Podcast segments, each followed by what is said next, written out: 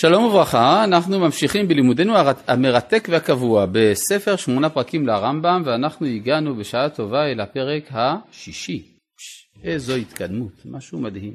אה, כפי שאמרנו, עד סיומו של הפרק החמישי בעצם זאת יחידה אחת. כלומר, היסודות של תורת המוסר, חוכמת הטוב והרע.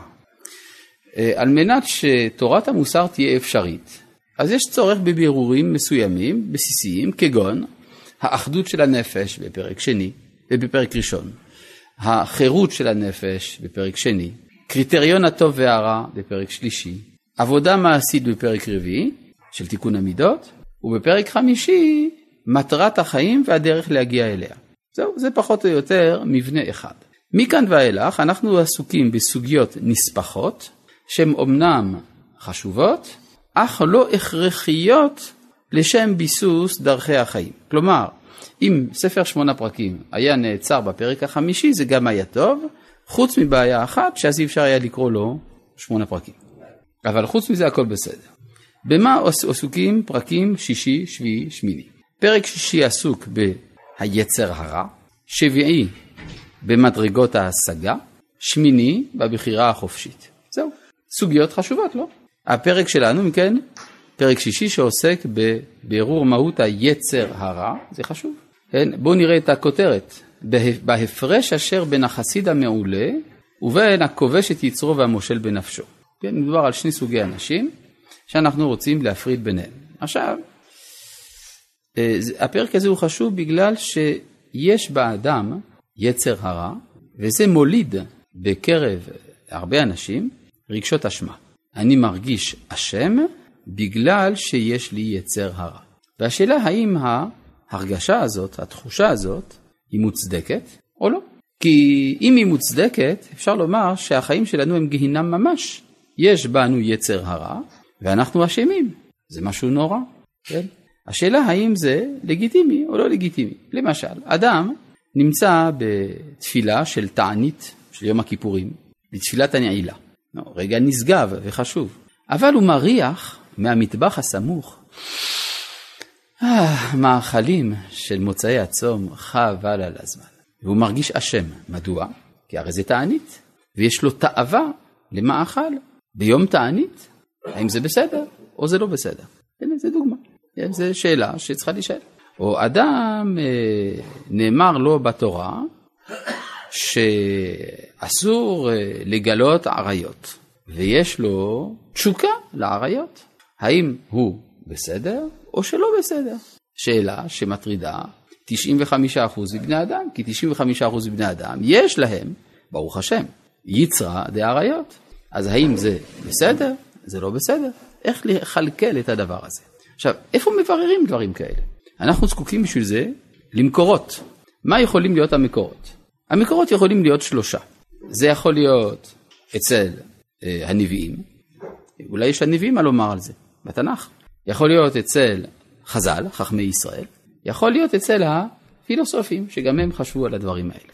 בסדר? זה שלושת המקורות, באמת הרמב"ם ידון בעמדה של כל אחד משלושת המקורות, מה הם אומרים. כן, בבקשה. למה הוא מביא? למה הוא מביא אותם פה? כי הם יעזרו לנו. זה כמו שתשאל את עצמך, מה אני צריך לעשות כדי לכבס בגד? תשובה, תיקח מכונת כביסה, כן? ותשאל אותי, מדוע הבאת מכונת כביסה? תשובה, כי רציתי לכבס בגד. אמרנו שהמקורות שיכולים לעזור לנו בבירור השאלה של מהות היצר הרע והאשמה של האדם, הם המקורות האלה, נכון? אז למה שהוא לא יביא אותם? אה, למה הוא הביא את זה? הרי אמרנו שהרי שזה לא הכרחי. נכון, תשובה, זה לא הכרחי אבל זה חשוב. כי זה ספר שמדבר על תורת המוסר, וזה שייך לתורת המוסר. הרי אומרים לי, מה זה המוסר? חוכמת הטוב והרע. אומרים לי, תעשה את הטוב, אל תעשה את הרע. יותר מזה, צריך שיהיו לך מידות טובות ולא מידות רעות. ואז מילא השאלה היא מטרידה מאוד. האם היצר הרע שלי זו מידה רעה בנפש או לא? איך לשפוט את עצמי? נו, זה לא חשוב? חשוב מאוד. אז אם כך, אנחנו יכולים עכשיו לגשת אל הטקסט. אמרו הפילוסופים, מי זה? במקרה הזה זה אריסטו, שהמושל בנפשו, אף על פי שעושה המעשים הטובים והחשובים, הוא עושה אותם והוא מתאווה לפעולות הרעות, ונחשף עליהם, ויכבוש את יצרו, ויחלוק עליו בפעולותיו על מה שיעירוהו אליו כוחותיו ותאוותו ותכונת נפשו, ויעשה הטובות, והוא מצטער בעשייתם, וניזוק. אבל יחסיד הוא שנמשך בפעולתו, אחר מה שתיראהו תאוותו ותכונתו, ויעשה הטובות, והוא מתאווה ונחשף עליהן. טוב, העברית קצת היא עברית מצ'וקמקת מימי הביניים, אז נסביר את זה בעברית פשוטה, של ימינו. יש שני סוגי אנשים שעושים טוב ולא עושים רע. איך קוראים לאדם שעושה את הטוב ולא עושה את הרע? צדיק. צדיק, זה הגדרה של צדיק, נכון? צדיק זה מי שעושה את הטוב ולא עושה את הרע. עכשיו, אם כן, אנחנו מדברים פה על שני סוגי צדיקים. כן, לא מדובר על אדם שעושה את הרע, מי שעושה את הרע, מה ההגדרה שלו? רשע. אנחנו לא מדברים על רשע, אנחנו על מי שעושה את הטוב, כלומר צדיק. אבל יש שני אופני חוויה, איך הוא חווה את העובדה שהוא צדיק. יש אחד שזה קשה לו, והשני שזה קל לו. כן? אחד קשה לו, הוא היה מאוד רוצה לעשות עבירות, אבל הוא מתגבר, הוא לא עושה עבירות. לעומת זה יש אחד אחר, אין לו מלחמה, הוא רוצה לעשות את הטוב, הוא לא רוצה לעשות את הרע. כן? יש לו חשק טבעי אל הטוב. הראשון אנחנו קוראים לו כובש, והשני אנחנו קוראים לו ישר. כן? זה המינוח המקצר, המקוצר של זה. יש כובש וישר. או אם תרצו, יש כובש יצרו ומושל בנפשו, זה הביטוי הארוך, והישר אנחנו קוראים לו החסיד המעולה. בסדר? עכשיו זה ברור, שני סוגי צדיקים. בואו נקרא את זה עוד פעם. אמרו הפילוסופים שהמושל בנפשו, אף על פי שעושה המעשים הטובים והחשובים, כלומר זה הגדרה, מה זה מושל בנפשו, או כובש. הוא עושה אותם והוא מתאווה לפעולות הרעות, ונחשף עליהן, ויכבוש את יצרו, ויחלוק עליו בפעולותיו על מה שיראו אליו כוחותיו ותאוותו ותכונת נפשו, ויעשה הטובות, והוא מצטער בעשייתם. כלומר יש לו צער, קשה לו, וניזוק, יש לו נזק כתוצאה מהצורך שלו להתגבר. אבל הוא עושה את הטוב, לא עושה את הרע. אבל לחסיד, חסיד או מה שקראתי לו בשם ישר, הוא שנמשך בפעולתו אחר מה שתראהו תאוותו ותכונתו, ויעשה הטובות, והוא מתאווה ונחשף עליהן. עכשיו נשאלת השאלה, מי מעולה יותר ומי פחות. ברור ששניהם צדיקים, כל הכבוד להם, הם אינם רשעים, אבל מי יותר טוב. ובהסכמה מן הפילוסופים. עכשיו, על זה אמרו כל הפילוסופים, שחסיד יותר חשוב ויותר שלם מן המושל בנפשו. למה? אני עוד לא יודע. מדוע? מדוע אני עוד לא יודע? כי עוד לא קראתי. כשאני אקרא, ייתכן שאני אדע. כי אני רק לומד מה שכתוב. אני, כידוע לך, צר אופקים. כן, מה? המושל בנפשו ניזוק, הכוונה שזה יוצר אצלו מאבק. וכל אדם שעובר מאבק, יש לו שריטות מזה. בסדר? יכול להיות שזה גם משפר אותו, אבל הוא שילם על זה מחיר. כן? שילם על זה מחיר. למשל, אדם היה מוכן כדי להציל את חברו להיפצע. אז זה דבר גדול, הוא הציל את חברו, אבל הוא נפצע. זאת עובדה. בסדר? אז באמת, אה, אז הפילוסופים סוברים שהמושל בנפשו הוא עדיף על הכובש את יצרו. למשל, באים אל אדם, הוא אומר, אני, אם הייתי יכול לרצוח אותו, הייתי רוצח אותו, אבל אני מתגבר. כתוב, כתוב בתורה לא תרצח, אז אני לא, לא רוצח. אבל תאמין לי, לפעמים זה, זה בא לי. כן? השני אומר, לא, לרצוח לא, לא מדבר אליי. כן? דווקא לרצוח, לא, ממש לא. אז אומרים הפילוסופים, אותו אחד שאין לו מאבק פנימי, הוא נעלה יותר ממי שיש לו מאבק. ממי שיש לו מאבק. אבל אמרו שהמושל בנפשו כחסיד בעניינים רבים, ומעלתו למטה ממנו בהכרח. למה? הנה הרמב"ם ייתן לנו את התשובה. להיותו מתאווה לפועל הרע, ואף על פי שאינו עושה אותו, מפני שתשוקתו לרע היא תכונה רעה בנפש. כלומר, זו תכונה רעה, זה, שאתה, זה שמתחשק לך לרצוח את חברך, זה תכונה רעה. ולכן, נכון, התגברת, אבל חבל, חבל, יכולת להיות גם בלי המאבק הזה. עד כאן מובן? זאתי דעתם של הפילוסופים. עכשיו, מה עם הדעה של הנביאים? האם הנביאים מסכימים עם הפילוסופים? התשובה היא, כן, הם מסכימים. וכבר אמר שלמה המלך עליו השלום כיוצא בזה, נפש רשע עיוות הרע. כלומר זה נפש רשע, זה לא שהוא רשע חס וחלילה, אבל יש לו נפש רשע. ואמר בשמחה, יש כאלה שמסבירים שזה המשמעות של צדיק ורע לו. צדיק, אבל רע לו מזה שהוא צדיק. ואמר בשמחת החסיד במעשה הטוב, ויצטער מי שאינו צדיק בעשייתה, זה המאמר. שמחה על הצדיק עשות משפט, ומחיתה לפועלי אבן. זהו הנראה מדברי הנביאים, נאות למה שזכרוהו הפילוסופים. מי זה הנביאים פה במקרה הזה? שלמה המלך, יפה. כן, שלמה מן הנביאים, דבריו נכתבו בתנ"ך, אז זאת אומרת שהוא מבטא בזה את העמדה התנ"כית הקלאסית. השאלה איפה אה, לשים אותו, כן? אבל הרמב"ם סבור ששלמה מן הנביאים, הוא אומר את זה במפורש גם בפרק השביעי. וכאשר חקרנו דברי חכמים בזה העניין, כן? אמרנו הרי שיש לנו שלושה מקורות. יש לנו הפילוסופים, הנביאים וחז"ל. אנחנו מצפים שתהיה הסכמה בין מי למי, לפחות בין חז"ל לבין הנביאים. כלומר, אם הייתה מחלוקת בין הנביאים לבין הפילוסופים, לא היינו מתפלאים. כן, הם לא חייבים, הם לא מחויבים לאותם המקורות, לאותו ההיגיון. אבל מה נעשה שדווקא הם הסכימו, הנביאים והפילוסופים הסכימו. וכאשר חקרנו דברי חכמים בזה העניין, נמצא להם הפוך, שהמתאווה לעבירות ונחשף עליהן, הוא יותר חשוב ויותר שלם מאשר לא יתאווה עליהם ולא יצטער בהנחתם, עד שאמרו שכל אשר יהיה אדם יותר חשוב ויותר שלם, תהיה תשוקתו לעבירות והצטערו בהנחתן יותר גדול. והיוו בזה דברים ואמרו, כל הגדול מחברו, יצרו גדול ממנו. מה זה יצרו? יצרו לעבירה. מספרים על אה, רבא, כן, אחד מגדולי האמוראים, ראה בחור ובחורה הולכים לכיוון היער. אמר, הם הולכים לחתו, נתפוס אותם. הלך, שקט שקט. ראה שהם הלכו, התיישבו מאחורי שיח, דיברו אחד עם השני, חזרו, לא עשו כלום. ואז רבא בכה. אמר, אם אני הייתי שם, הייתי נכשל. אמרו לו, אל תדאג, כל הגדול מחברו, יצרו גדול ממנו. הם אנשים קטנים, אין להם יצר הרע משהו. אתה אדם גדול, יש לך בומבה של יצר הרע, אז אתה בסדר, כן? אגב, רבא לא היה הולך לשם. לכן באמת הוא נשאר צדיק. זאת אומרת, רבא לא נכשל. מדוע? כי הוא לא העמיד את עצמו במצבים כאלה. אז יוצא לפי זה שחכמינו מעדיפים את מי שיש לו נטייה אל החטא, ממי שאין לו נטייה אל החטא. וזה יכול סותר את דברי הפילוסופים ודברי הנביאים. ניסיון, הוא עמד בניסיון, יותר טוב, כן, ודאי, יותר גדול. זה, אגב, אני לא רוצה להעלות על הדעת שאולי הבחור והבחורה שמו לב שרבא עוקב. זה לא, זה לא פוליטיקלי קורקט. אז לכן אני לא אעלה את האפשרות הזאת. טוב, על כל פנים, והביאו, אז זה, כן, זה המאמר הראשון. אחר כך הרמב"ם עולה עוד מדרגה, ולא די ים זה, עד שאמרו ששכר המושל בנפשו גדול לפי רוב צערו במושלו בנפשו, ואמרו לפום צערה אגרה. זאת אומרת שזה עוד יותר גדול להיות מושל בנפשו מאשר חסיד, שהרי לפום צערה אגרה, ויותר מזה. מדרגה שלישית עכשיו הרמב"ם נכנס פה. מה זה לפום צערה אגרה? לפי הצער השכר, כן, פשוט, אולי יש פה אנשים שלא יודעים ארמית, אז כדאי לתרגם. טוב, כן. זהו, השאלה, אבל השכר לכאורה הוא פונקציה של המעלה. כן, אתה רוצה לעשות הבחנה בין, מצד אחד יש לו שכר יותר גדול, אבל המעלה שלו פחותה, אולי, כן?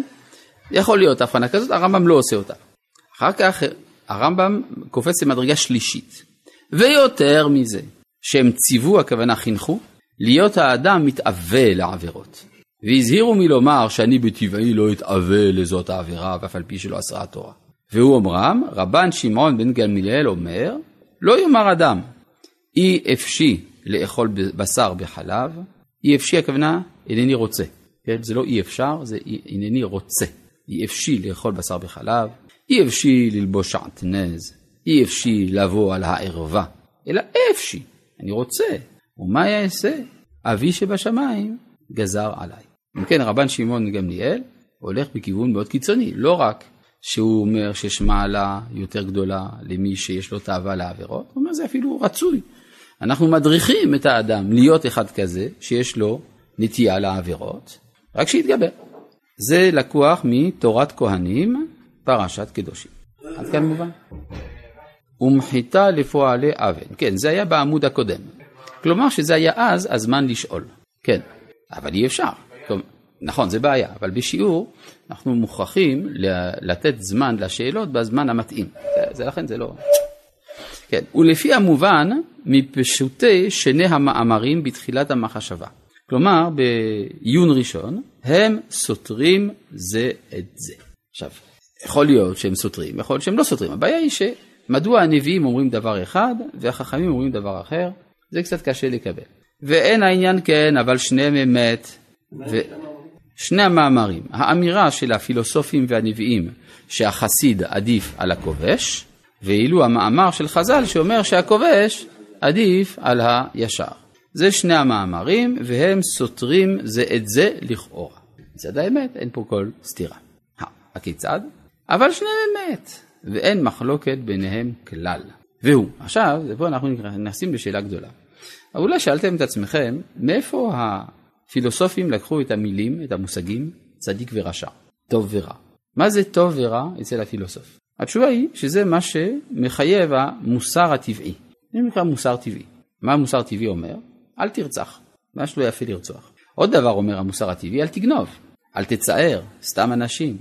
גם, אומר המוסר הטבעי, תכבד את מי שראוי לכבוד. ההורים, המורים, מה שנקרא מצוות השכליות. הם גם אומרים, הבעלי המוסר הטבעי, שצריך גם לתת צדקה, לרחם על המסכנים, לגמול חסדים.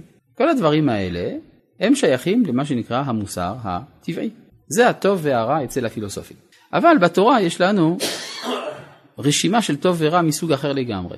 למשל, אה, לא לאכול חזיר, זה רע.